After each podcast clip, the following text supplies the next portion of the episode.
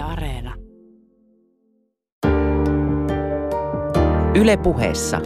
Maanantaisin kello yksi. Jari Sarasvuo.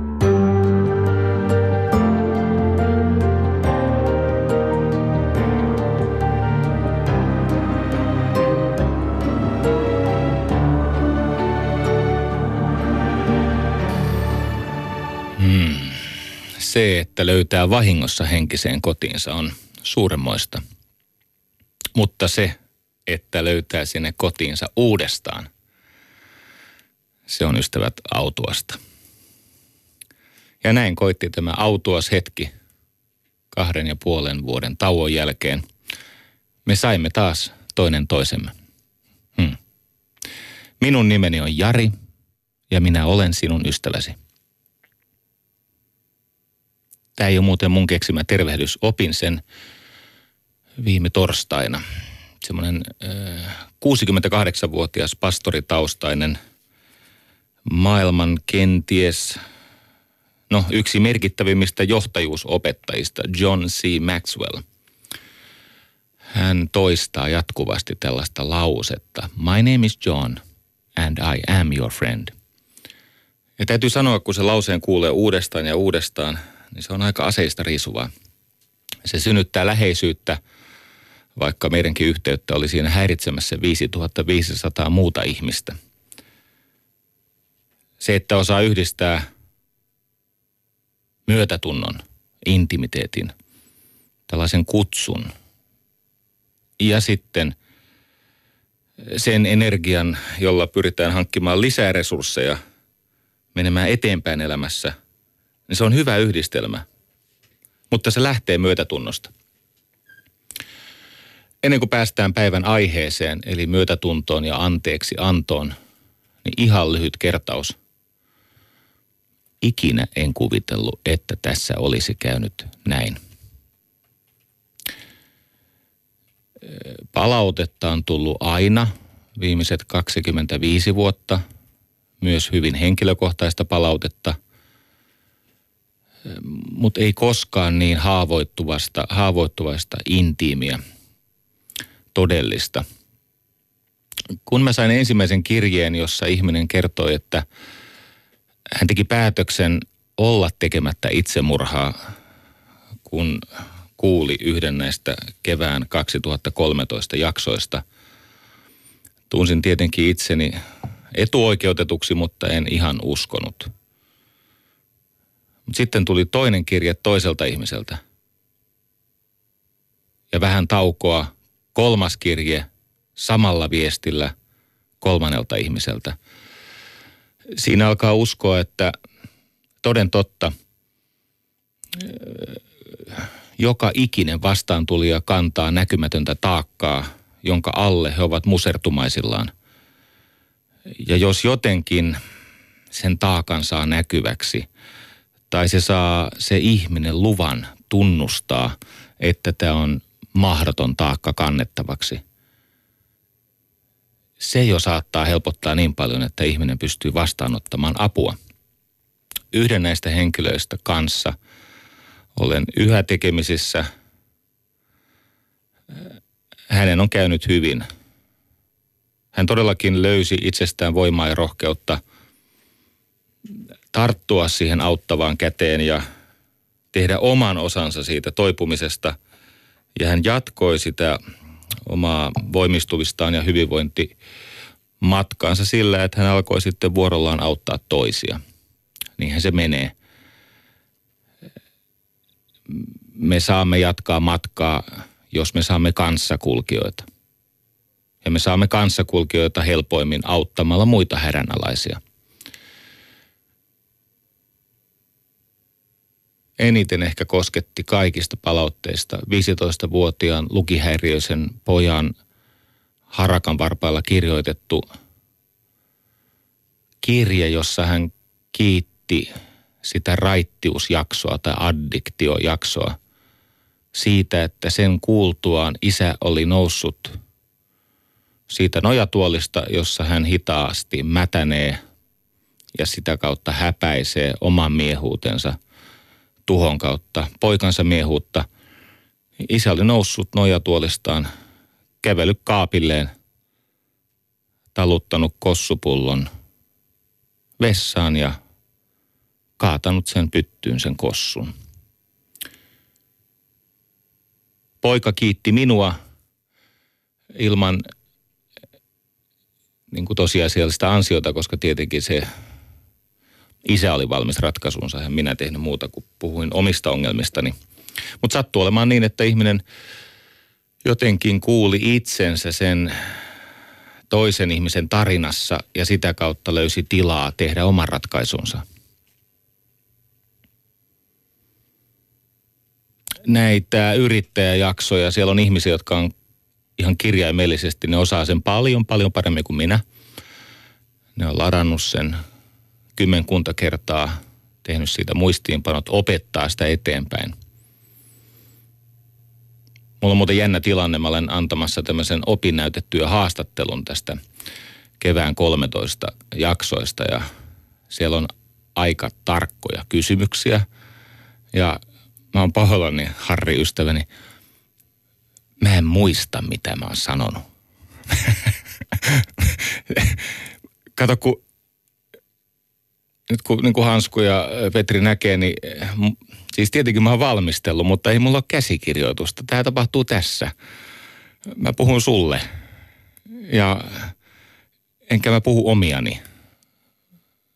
Ne tulee jostakin, en tiedä mistä lielähteestä tai kaivosta tai kellarista, ne nousee ne lauseet. Mutta joka kerta ne on yllätys sille ihmiselle, joka kuuntelee itseään. En mä muista, mitä mä oon sanonut yrittäjäjaksossa tai jossakin muussa. Eikä mulla just nyt ihan edes mahdollisuutta kuunnella sitä 21 tuntia. Koita kestää. Joka tapauksessa nyt on tämä ihmeellinen hetki koittanut, että saan luvalla ääntö hengittää seuraavat 32 tuntia sinun kanssasi. Ääntöhengitys. Semmoisen termin opetti minulle Jenni Vartiainen. Kuulema tämä puhe on ääntöhengitystä. Tämä perustuu siis hengittämiseen. Hyvä puhe hengittää. Sitä ei puhuta. Siinä levätään lauseen päällä ja annetaan se hengityksen tehdä työt. Kaikkea sitä oppii, kun juttelee koulutettuja ihmisten kanssa. No niin, tämä on siis sana alkavalle viikolle. Totisesti ihminen ei elä pelkästään palkasta tai tulonsiirroista. Hän tarvitsee myös sanaa. Mehän tarvitsemme hengenravintoa. Siis jotain, joka inspiroi, antaa tolkkua tähän sekavaan touhuun ja sitten ehkä voimia meloa lujempaa kuin miten se virta vie. Ettei kolhi itseään kaiken aikaa kiviin. Mä olen kerran ollut semmoisella koskelaskumatkalla ja se opas sanoi, että ainoa konsti ohjata tätä kumilauttaa on meloa lujempaa kuin mitä se virta vie ja silloin ei satu koko aika. Ja paitsi, että se oli totta siellä Kuusamossa, niin se vaikuttaa olevan totta yleisestikin elämässä. Hei, me elämme historiallisia aikoja. Öö, ihmiskunta ja minä ja sinä, me tarvitsemme myötätuntoa enemmän kuin vuosiin tai vuosikymmeniin. Ja jos oikein huonosti käy – niin myötätunnosta tulee se meidän viimeinen toivomme, joka pitäisi tämän lajin elossa. Erittäin lyhyesti omasta tarinastani. Minut pelasti myötätunto. Tarina loppu tähän. Oliko tarpeeksi lyhyt muuten? Yksi virke. Minut pelasti myötätunto. Mä voin liitteessä lisätä sen verran, että siellä missä himo tai inho ovat vallassa, niin ihminen kokee myötätunnon tarpeettomaksi tai mahdottomaksi. Ja sinne minne saa uitettua myötätuntoa, niin käykin niin, että todellisuus ja oma tunneelämä alkavatkin tehdä hedelmällistä yhteistyötä. Mä menen kohta siihen myötätunnon määritelmään. Hyvä, että, hyvä, että kysyit jo. 1300-luvulla – Eipä kertakaan tätä Katarina Sienalaisen tarinaa vielä, koska nythän on parempi, että mä ensin kuljetan sua niin kuin ihan toiseen suuntaan ja sitten mä vedän maton alta niiltä vastaväittäjältä. Mutta sen verran mä annan etumatkaa, että jos alat ihan raivolla googlata siellä, niin Katarina Sienalainen, niin, niin tota, voit pysyä tolpillas, kun tulee, tulee suunnanmuutos. Meissä ihmisissä on tämmöinen jättiläismäinen tarina, jota voidaan katsoa sekä niin kuin, ö, yhteisöllisen tämmöisen evolu- evoluutiohistorian, evoluutiopsykologian kautta, että sitten meidän tämmöisen biologisen järjestelmän kautta. Mutta se menee suurin piirtein näin. Nyt nämä luvut, mitä mä annan, niin nämä luvut ei ole eksakteja. Nämä on siis tutkijoiden valistuneita arvauksia. Ja osa näistä luvuista vaihtelee kiusallisen paljon. Mutta noin 60-70 000 vuotta sitten ihmiskunta lähti ensimmäiselle jättiläismälle kansainvaellukselleen. Ja tämä kansainvaellus oli vaikutuksiltaan tietenkin isompi kuin koskaan minkään eläinlajin vaellus koko biosfäärin historiassa. Me levittäydyimme hyvin nopeasti kaikkialle ja tosi ankarille alueelle. Ja johtuen siitä e- etäisyydestä ja välimatkasta, joka näiden erilaisten heimojen ja sukukuntien välillä sitten vuosisatojen ja tuhansien myötä syntyi, niin totta kai me aloimme näyttää keskenämme vähän erilaiselta. Toivottavasti nyt kellekään ei paha mieli siellä. Voi olla, että ystäväni vitun kummitus kuuntelee sieltä Lahdesta. Mutta siis ei ole olemassa tämmöisiä ihmisrotuja. Siis on yksi laji, tämä homo sapiens – ja nämä rodut, nämä siis, kun joillakin on semmoinen silmäpoimu ja aika paksu iho kasvoissa ja näyttää siltä niin kuin ne olisi vetänyt suolaa ja viinaa siis sukupolvia, että niillä olisi tullut sellainen pieni turvotus. Niin, niin ne ei ole eri rotua. Ne on, ne on niin kuin ihan samaa porukkaa kuin nämä ruotsalaiset, joilla ei turvota ikinä mikään. Mä en tiedä, miten ne niistä kuukautisistaankin selviää. Ei ne vaan, ne ei turpoa. Mä en tiedä, mitä ne tekee. Mutta tota, se näyttää siis eri rodulta, ei se ole. Ja sama juttu siellä Afrikassa, kun on sitä väkeä, joka kestää aurinkoa paremmin.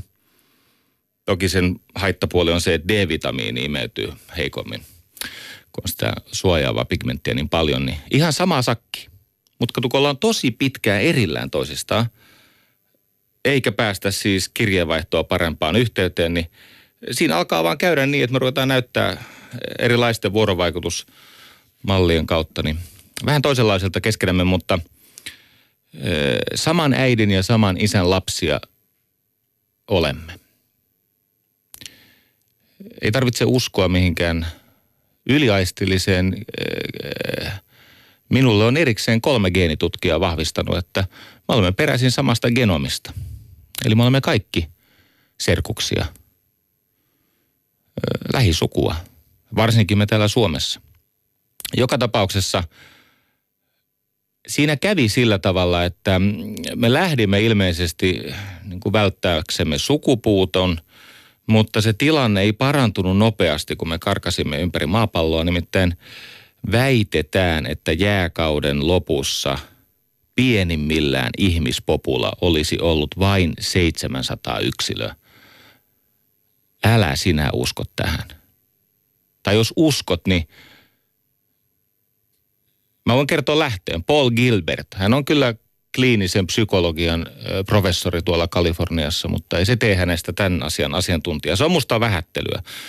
Ehkä meitä oli enemmän kuin 700. Jotkut sanoivat, että meitä oli 2000. Sitten mä olen kuullut semmoisen luvun, että meitä oli vähimmillään 10 000. Sillä ei ole niin väliä, mikä se luku on. Silloin väliä, että meitä oli hyvin vähän. Ja me olimme, me olimme kuolemaisillamme sukupuuttoon. Itsestään selvästi. Ja meidät pelasti myötätunto.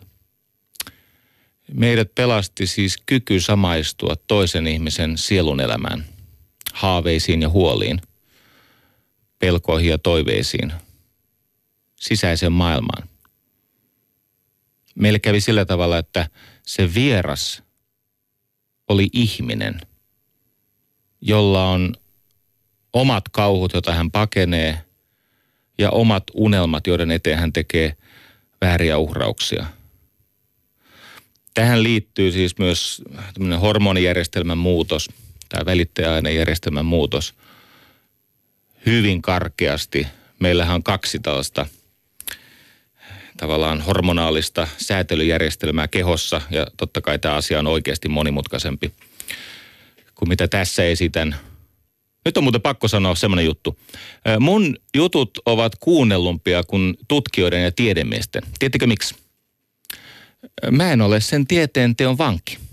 Mä saan ihan rauhassa lukea tiedelehteä ja äh, Scientific Americania ja mä saan rauhassa lukea populaarikirjoja tota, kirjoja vaikeasta asiasta ja esittää niistä mielipiteitäni. Äh, tota, siellä voi dosentit kuolla vitutukseen ja rauhassa. Te olette asiantuntijoita, mä en ole. Mä yritän tulkita niitä todella karkeita linjoja, jotka ovat sittenkin enemmän totta kuin potaskaa. Meillä on siis järjestelmä, joka tuottaa meissä kiihotusta ja energiaa ja innostusta ja se ajaa meidät hankkimaan lisää resursseja. Siellä on tämmöisiä välittää näitä kuin endorfiinit, nämä opiaatit, jotka ovat tosiasiassa kipulääkkeet. No sitten on tietenkin dopamiini, joka on motivaation ja oppimisen ja addiktoitumisen välittäjäaine. Nämä on niitä kiihottavia. Sitten on siellä semmoisia tyynnyttäviä, rauhaa antavia, yhteyttä luovia, kuten vaikka serotoniini ja, ja oksitosiini. Ja nämä jälkimmäiset mahdollistavat myötätunnon. Ne mahdollistaa siis sen, että se toinen edes pienen hetken ajan olisikin ensimmäinen. Myötätunto käsitteenä on ikiaikainen ja se on kaikkien uskontojen ytimessä – mutta myötätunto tämmöisenä kulttuurievoluutioilmiönä on yllättävän nuori. Siis yllättävän nuori. Julistankin nyt kuulijoiden kesken kilpailun. Tarjoan kyseisen kirjan hintaa suuremman palkkion sille, joka tulee eteeni ja pystyy keskustelemaan Steven Pinkerin fantastisesta kirjasta Better Angels of Our Nature. Sillä tavalla, että mulle syntyy vaikutelma, että sä oot oikeasti lukenut sen. jos, jos, sä pystyt, jos sä pystyt oikeasti, niin kuin, ei sun tarvitse osata sitä ulkoa, enkä mä nyt siis mitään suullista tenttiä pidä, mutta jos pystyt keskustelemaan kanssani Steven Pinkerin Better Angels of Our Nature. Se on siis sellainen ö, aika paksu kirja. sillä voi lopettaa esimerkiksi huono metsästyskoiran. Tai se, on, se on siis iso kirja. Ja se on kirja väkivallan historiasta, väkivallan ja empatian historiasta. Siitä, miksi väkivalta vähenee vuosisata toisensa jälkeen.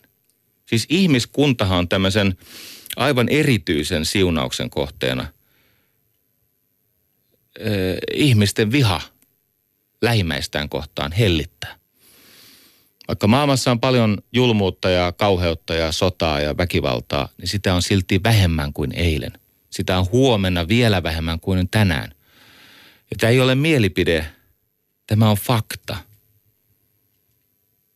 Tietenkin tuolla on aina ihmisiä, jotka on sitä mieltä, että väkivalta lisääntyy, mutta se johtuu siitä, että he käyttävät sosiaalista mediaa turvattoman paljon. He ottavat sellaisia annoksia tästä alarmistisesta mediasta, että he sairastuvat huoleen ja paheksuntaan ja tyrmistymiseen. Mutta oikeasti väkivalta vähenee.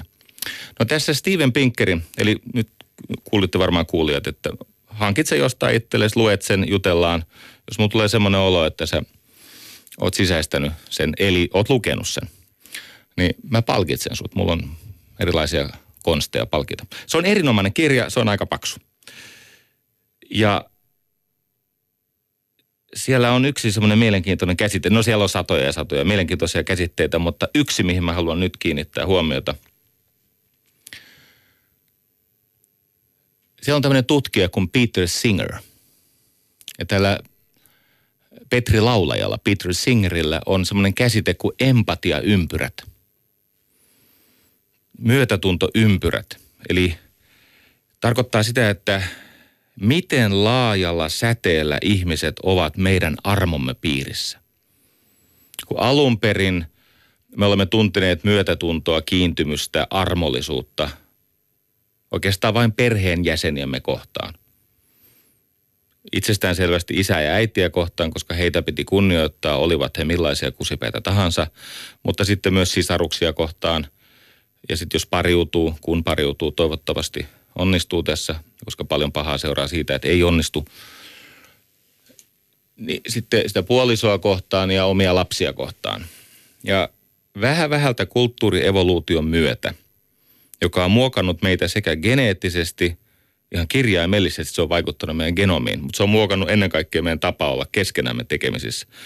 Nämä myötätuntoympyrät ovat alkaneet laajeta. Sellaisia ihmeitä on, on seurannut esimerkiksi, että jossakin vaiheessa noin tuhatluvulla ihmiskunta, eli siis miehet, alkoivat olla yllättäen sitä mieltä, että nainen ei olekaan omaisuuserä tai älykäs kotieläin, vaan nainen on ihminen. Ne jossain kirkolliskokouksessa oikein päätti, että naisella on myös sielu. Myös nainen voi pelastua. Mitä ne jätkät kuvittelivat?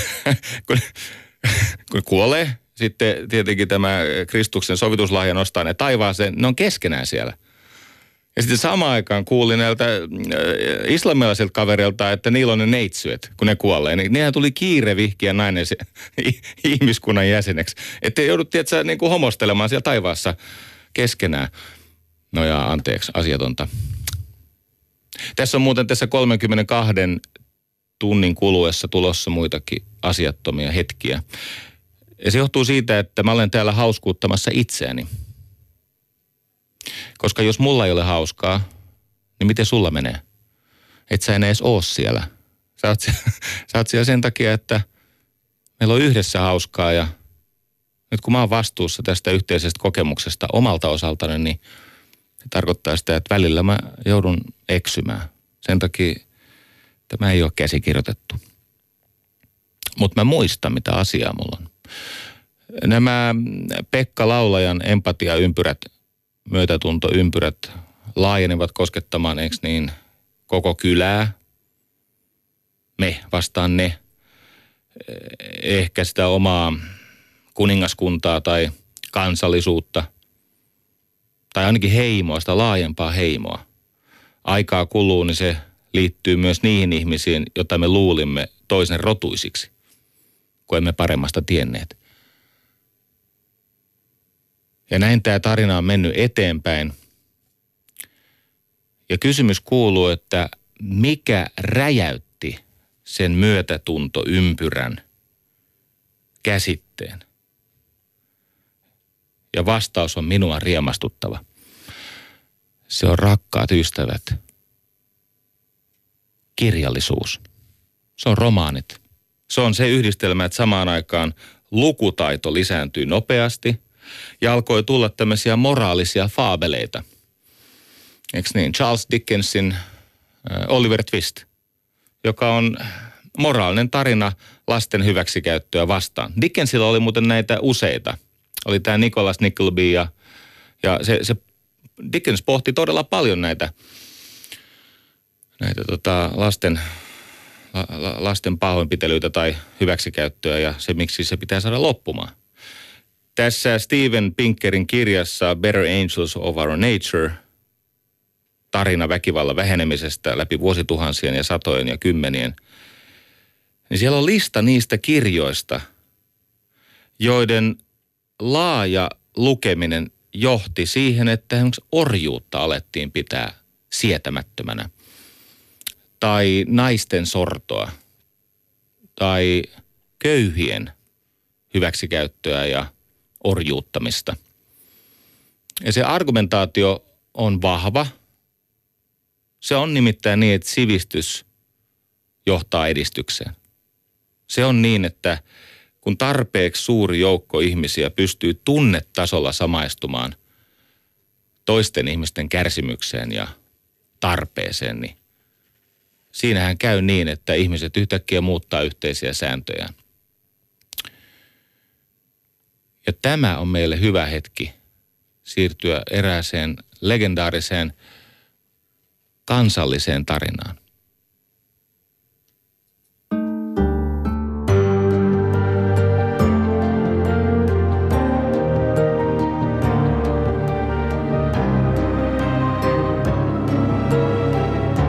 Yle puheessa. Jari Sarasvuo. Olen siis erikseen mennyt lupaamaan, että täällä ei tule yhteiskunnallista puhetta. Niinpä totean turvalauseena. Se, mitä seuraavaksi kerron, on puhdas tämmöinen suomalaiseen kansalliskulttuuriin ja kirjallisuuteen tukeutuva tämän ajan pohdiskelu. Siis voit laittaa takaisin varmistimen päälle ja vaihtaa sulakkeen. Ei tule yhteiskunnallista puhetta, mutta haluan puhua sinun kanssasi vähän Runebergin runosta vuodelta 1830. Katsokaa, Suomessa oli länsimaiden kaksi viimeistä nälähätää. Oli se 1860 60-luvun jälkipuoliskon nälähätä ja sitten oli tämä 1820-luvun nälähätä. Ja molemmat olivat kammottavia kokemuksia meille. Siis siinä 20-luvun nälähädässä taisi kuolla väestöstä nälkään suhteellisesti suurempi osa kuin yhdessäkään Afrikan nälähädässä. Suhteessa. Tieto on tarkistamaton. Sen on minua lukeneempi ihminen minulle kertonut, mutta enpä ole koskaan tämmöistä tarkistanut se on selvää, että se nälähätä näkyy tänä päivänä ihmisten genetiikassa. Se näkyy siis perimässä edelleen. Se, ne nälänhädän arvet kulkevat ylisukupolvisesti eteenpäin.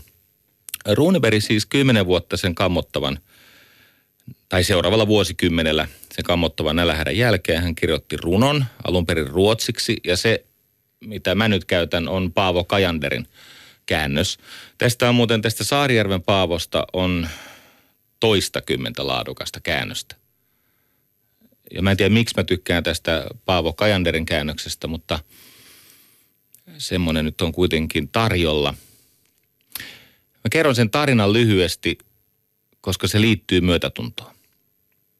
Siellä Saarijärvellä, missä myöhemmin Kirsti Paakkanen asui, niin Saarijärven Salomailla – hoiti äh, niitä äh, tilaansa, hallaista tilaansa sur, surkeassa niemennotkossa tämmöinen Paavo, joka perkasi ja ahkerasti teki työtä. Ja hänellä oli tämmöinen työjako, mä palaan tähän ma- muutaman kerran. Hän tekee kaikkensa, eli oman osansa. Ja hän pyytää, että Jumala teki, tekisi oman osansa. Eli ajatus on tämä, että hän hoitaa ahkerasti maataan, mutta kasvua Jumalalta toivoa. Ajatus on se, että se ei ole hänen käsissään. Ja kun tarina menee eteenpäin, niin huomaatte tämän työnjaon mielekkyyden. Okei, niukkaa leipäänsä söi hies otsan. Ojat kaivoi kynti, touon kylvi, eikö niin? Tulee kevät, hanki suli mailta, myötänsä vei puolet orahista. Eikö niin? Tulva. Huuhteli ne vastakylvetyt, vastakylvetyt siemenet sieltä pellon vaoista tulee kesä, Raok, raekuuro, raekuuro kulki, kaatoi maahan puolet tähkäpäistä. Ja sitten jos jotain on vielä jäljellä, eli laskuopin mukaan neljäsosa, pysyttekö mukana? Neljäsosa vielä jäljellä. Tuli syksy, kaikki ryösti halla. Eikö niin? Nyt Paavola on vaimo. Ja nyt mä, mä sanon teille ystävät, paitsi että ei yhteiskunnallisia merkityksiä, niin toinen asia. Tämä, mitä tässä nyt kerrotaan, tämä on kirjoitettu 1830-luvulla. Tämä ei ole merkki Jari Sarasvuon misogyniasta. En ole valinnut tätä runoa tämän runon naiskuvan vuoksi. Jos et pääse tämän lauseen yli, lähetä mulle Twitteri jotain moittivaa. Nimittäin Paavolla oli vaimo. Vaimo oli ilmeisesti vähän herkkäluontoisempi kuin Paavo.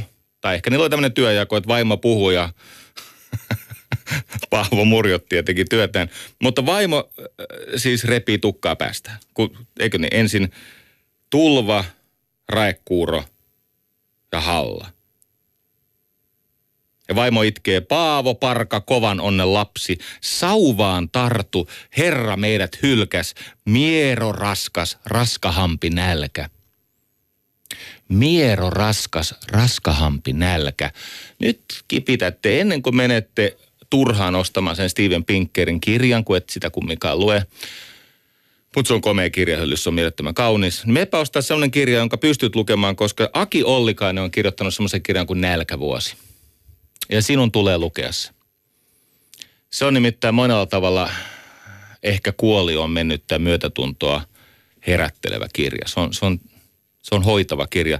Siinä kuvataan, miten äärimmäisen tuskallista on nälkä. Se on niin tuskallista, että ihmiset tekivät siihen aikaan itsemurhia, varsinkin vanhemmat ihmiset, niin että he lakkasivat lämmittömästä tupaa ja he istuivat nälän heikentäminä tuolilleen, avasivat sen pirtin ikkunat ja ovet ja antoivat pakkasen tulla sisään, koska se, että kuolee pakkaseen, on sanomattomasti helpompi kohtalo kuin se, että kuolee nälkään. Ja tämä vaimon kehotus sauvaan tartu, Herra meidät hylkäs, miero raskas, raskahampi nälkä. Mikään miero? Miero tarkoittaa vierasta tai kerjuulla oloa. Eikö niin? Mieron tie. Vaimon käteen tarttuin Paavo. Eikö niin? Mä en ole tätä lausumista tässä tapauksessa harjoitellut. Täällä on se kummallisia päätteitä. Vaimon käteen tarttuin Paavo lausui. Hmm. Vaikka koettaa, eipä hylkää Herra. Pane leipään puolet petäjäistä.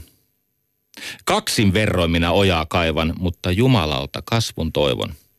Äijä vastaa työllä, eikö niin? Kaksin verroin minä ojaa kaivan. Mutta Jumalalta toivon kasvun. Okei, se ei riittänyt, niiden piti myydä myös lampaat, että ne sai siemeniä, eikö niin? No sitten tulee kevät, mutta tulva ei vie näitä orahia, koska ojat on nyt leveitä ja syviä, kun Paavo on rehkinyt. Mutta raekuuro toki tulee. Ja, ja niin taas menee puolet tähkäpäistä ja sitten tietenkin tulee syksy ja halla vie taas loput. Eli huonosti käy ja nyt on, nyt on rouva kertakaikkisen hermoromahduksen partaalla. Hän lyö rintoihinsa – ja hän ehdottaa jo tätä poiskuolemista, koska se nälkä on niin hirveät. Niin kuin Aki Ollikaisen kirjassa Nälkävuosi.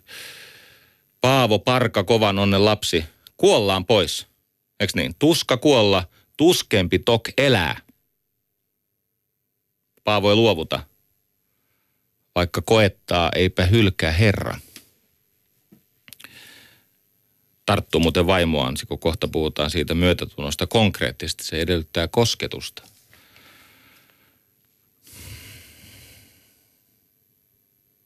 se kaivaa vielä leveämpiä ojia ja aikoo hankkia sellaisia siemeniä, että ne kestää pikkasen sitä raekkuuroakin. Se myy nimittäin karjan, se ostaa parempaa siementä.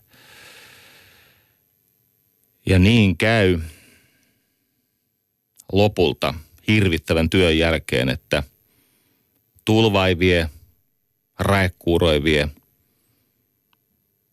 tulee syksy, tulee halla – mutta kulta viljan koskematta korjaajalle säästää. Ja nyt Paavo polvistuu. Vaikka koettaa, eipä hylkää Herra. Tähän menee läpi tämän Runeberin runon. Vaimoki polvistuu vaikka koettaa, eipä hylkää Herran. Mutta saman tien se kimpoo pystyy ja sanoo miehelle, että nyt sirppi käteen ja äkkiä niittämään, koska mä leivon nyt oikean leivän, että ei tätä petäjäleipää, siis kuka niitä männyn nilaa jaksaa vetää. Eli nyt jos syrjään petäjäinen silkko, nyt mä rukihisen leivän leivon ja tulee pointti, koko tarinan pointti. Paavo tarttuu jälleen kerran vaimoaan Ottaa siis lujan, hellän, miehen otteen. Vaimo, vaimo, sitä ei kuri kaada, veljään, ken hädässä ei hylkää. Pane leipään puolet petäjäistä, vei hän naapurimme touon halla. Tästä on ystävät kysymys suomalaisuuden ytimessä. Jos katsotte sieltä 1800-luvun alusta, sitten tullaan 1800-luvun puoliväliin. Meillä on siis Runeberg, meillä on Lönnruut, meillä on Topelius. Ja sieltä mennään 1800-luvun loppuun, 1900-luvun alkuun. Meillä on Leino, meillä on, eikö niin tietenkin Edenfeltit ja, ja, ja Akseli Gallen Gallelat. Ja sieltä vielä eteenpäin tulee hetken kuluttua tulenkantajat, Olavi Paavolainen, etc. Ja lopulta modernistit, Veijo Meri ja Väinö Linna ja nämä. Ja niiden yhteinen viesti on myötätunto, yhteisvastuu, hätään joutuneen ihmisen auttaminen. Ja vuosisata tai vuosikymmen toisensa jälkeen se empatia tavallaan rengas, että ketä tämä koskettaa, niin se on yhä enemmän ja enemmän koko ihmiskunta.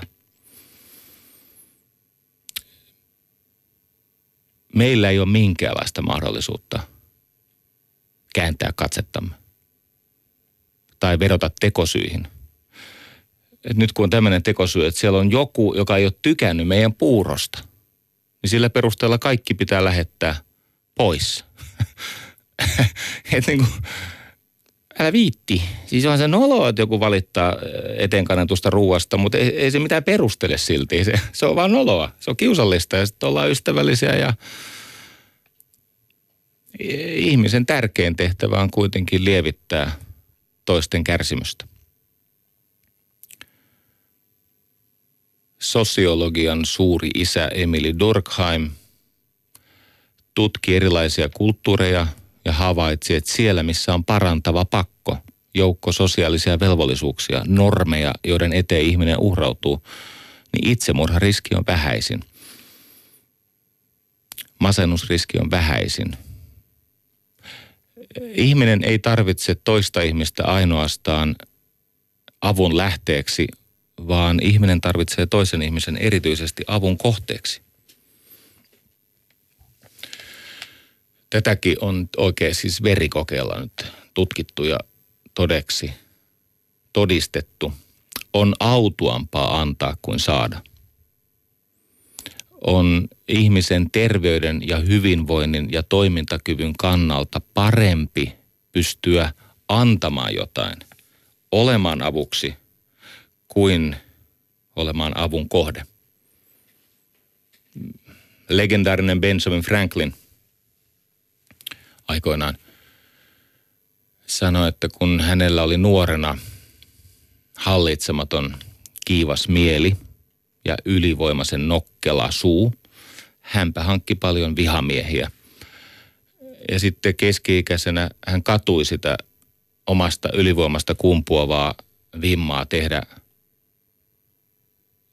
ihmisistä vihollisia itselleen.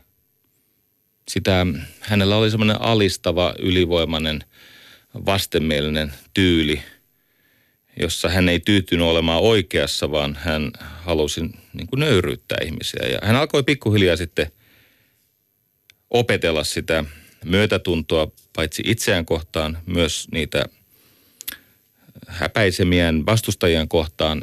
Ja hän alkoi vähän vähältä tehdä hyvitystyötä saadakseen lisää ystäviä hän oppi tämmöisen asian.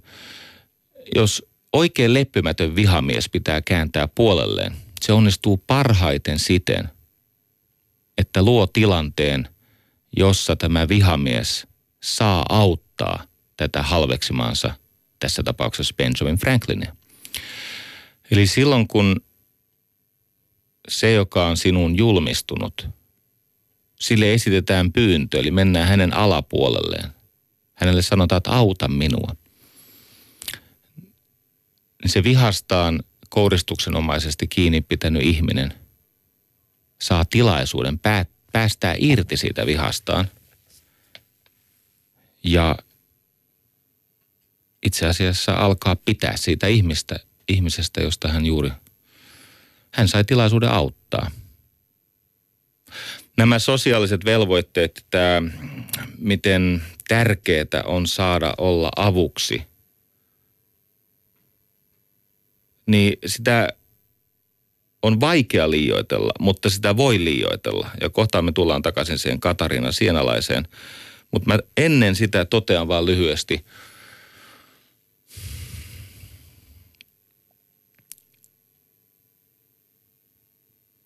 Me tarvitsemme eheytymistä ja palautumista ja niin kuin vahvistumista.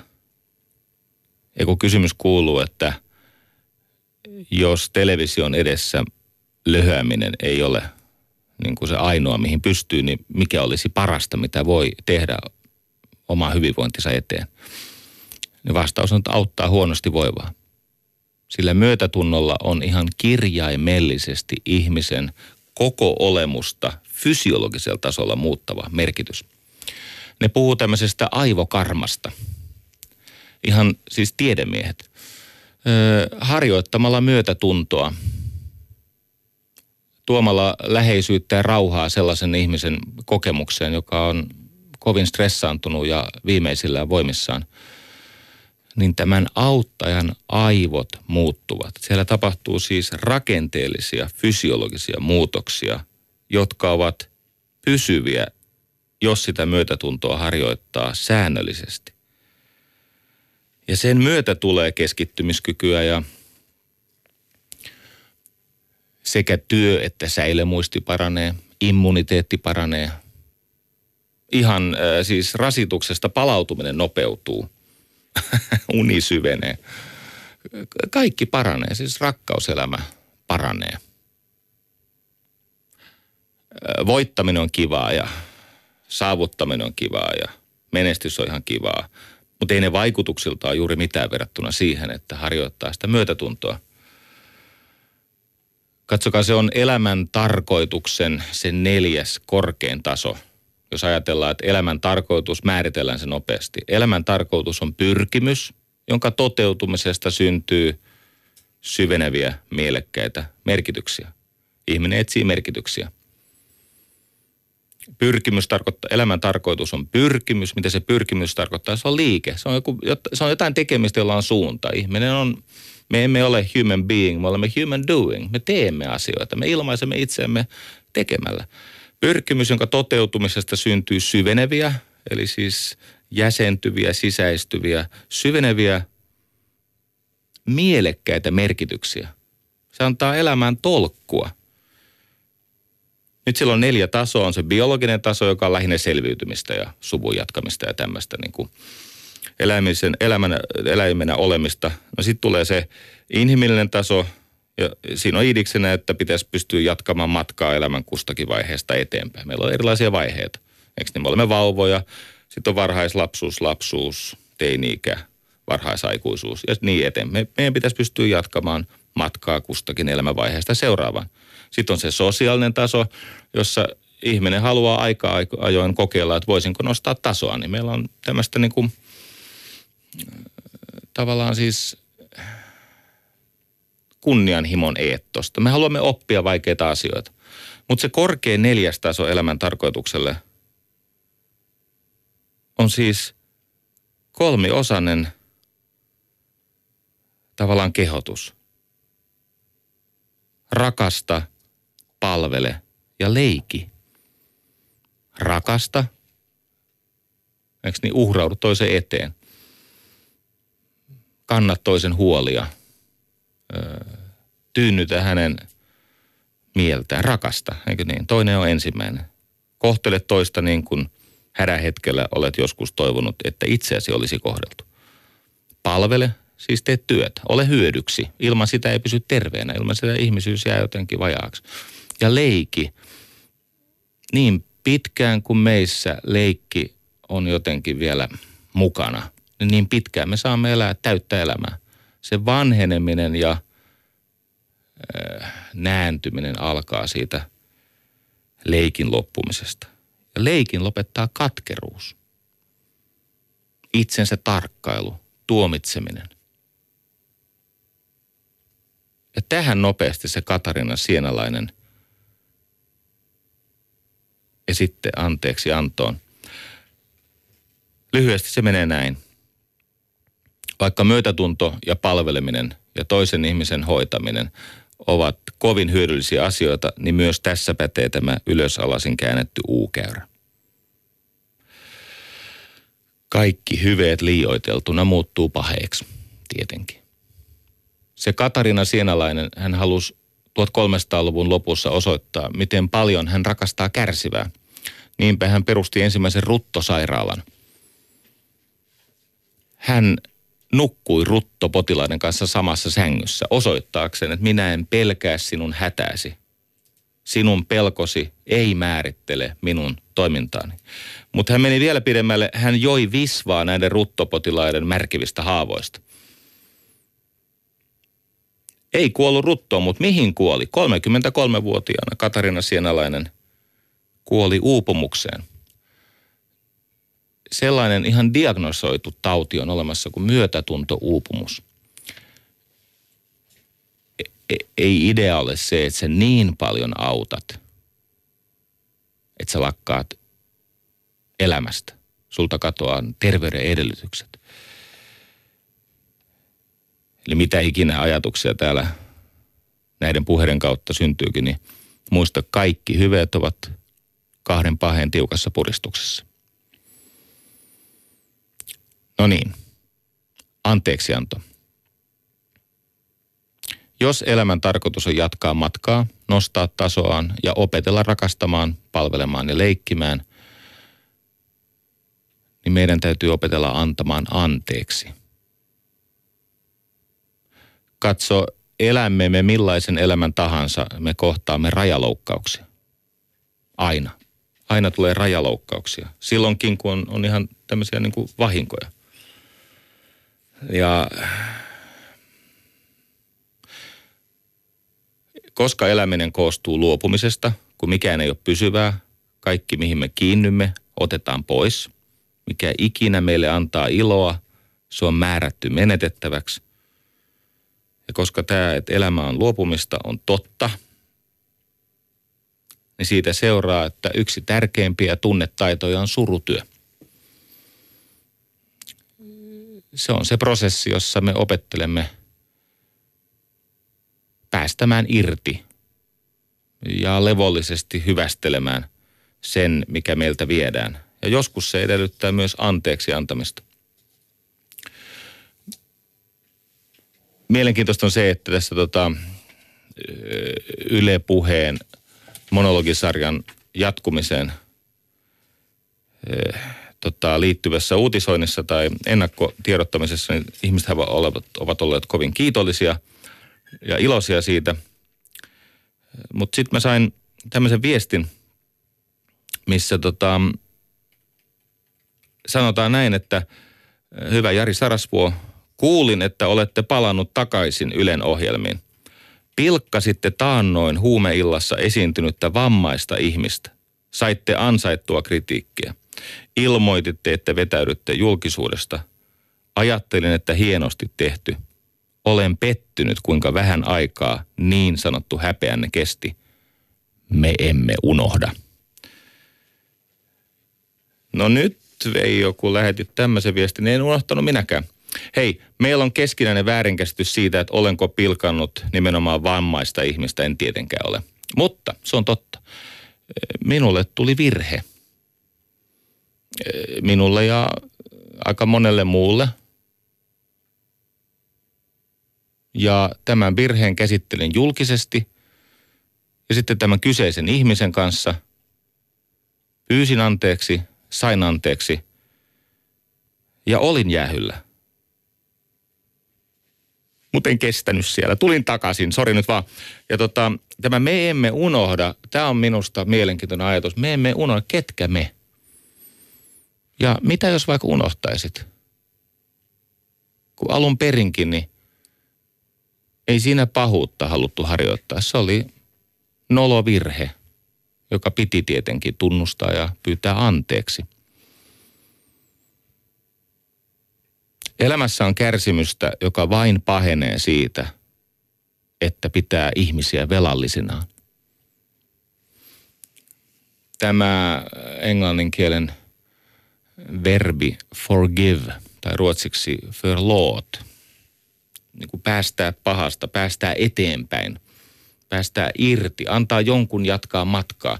Nämä velkasuhteet johtuen meidän aivojen rakenteesta, niin velkasuhteet on luonteeltaan sellaisia, että molemmat jäävät toistensa panttivangiksi. Se on oikeasti hankala ilmiö. Anteeksi antamiseen ja myötätuntoon kuuluu aina hyväksyntä. Ja se, mitä minä en hyväksy, sitä minä tosiasiassa vastustan. Ja se, mitä mä vastustan, sitä mä vahvistan.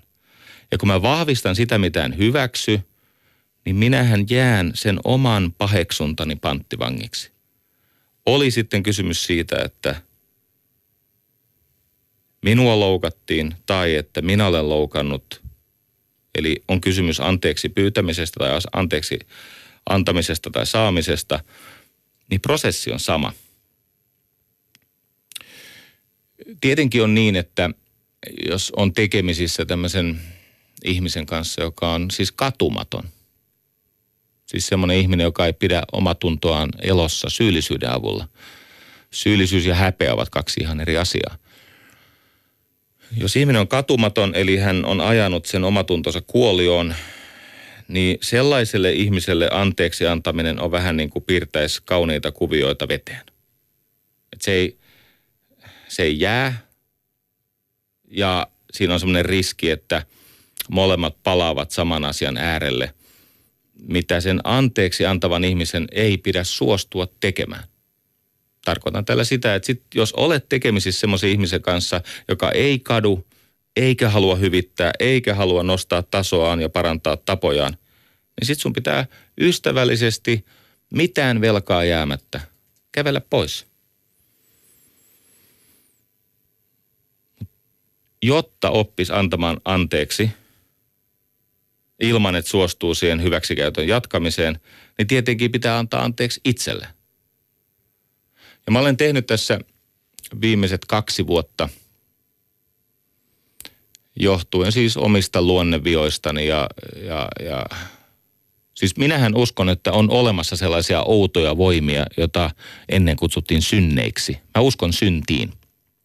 Siis en taikauskoiseen yliaistilliseen tämmöiseen uskonnolliseen syntiin, vaan mä uskon, että on olemassa sellaisia tekoja, jotka tekohetkellä vaikuttavat perusteluilta, mutta tosiasiassa murtavat ihmisten välistä yhteyttä. Ja Mä olen tehnyt tätä syntiä paljon, monenlaista syntiä. Ne palautuu aina ylpeyteen. Sitten mä lopulta huomasin, että tämä taakka on niin raskas kantaa, että mä olen lakannut elämästä. Siis mä olen siis kuolemaisillani. Ihan kirjaimellisesti. Mä tajusin, että tämä johtaa ennenaikaisen hautaan. Ja käynnistin tämmöisen anteeksi anto, anteeksi pyytämisprosessin, joka tietenkin on kesken – mutta nyt kun sitä on tehnyt kiihtyvällä tahdilla yhä suuremman joukon ihmisiä kanssa, myös sellaisten ihmisten kanssa, joilla on ihan semmoista alastonta pahaa tahtoa minua kohtaan tai elämäntyötäni kohtaan, eli siis minua kohtaan, niin tota, se määrä happea, mitä on virrannut tilalle siitä, että on saanut antaa anteeksi, se on sanoin kuvaamatonta.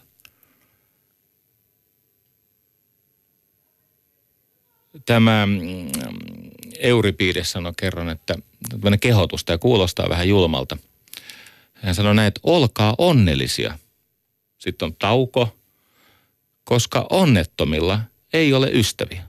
Ajatus oli tämä, että jos ei sulla ole ystäviä, niin sä et voi olla onnellinen. Ole siis onnellinen, koska onnettomilla ei ole ystäviä.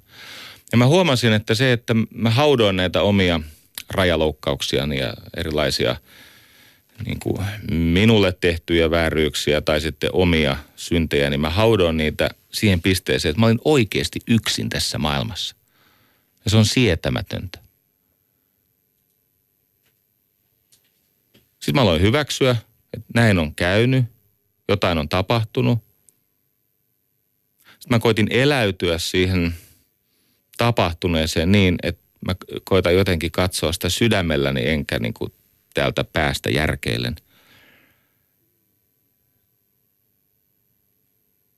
Ja löysin tietenkin mahdollisuuden katua tai olla luvalla loukkaantunut.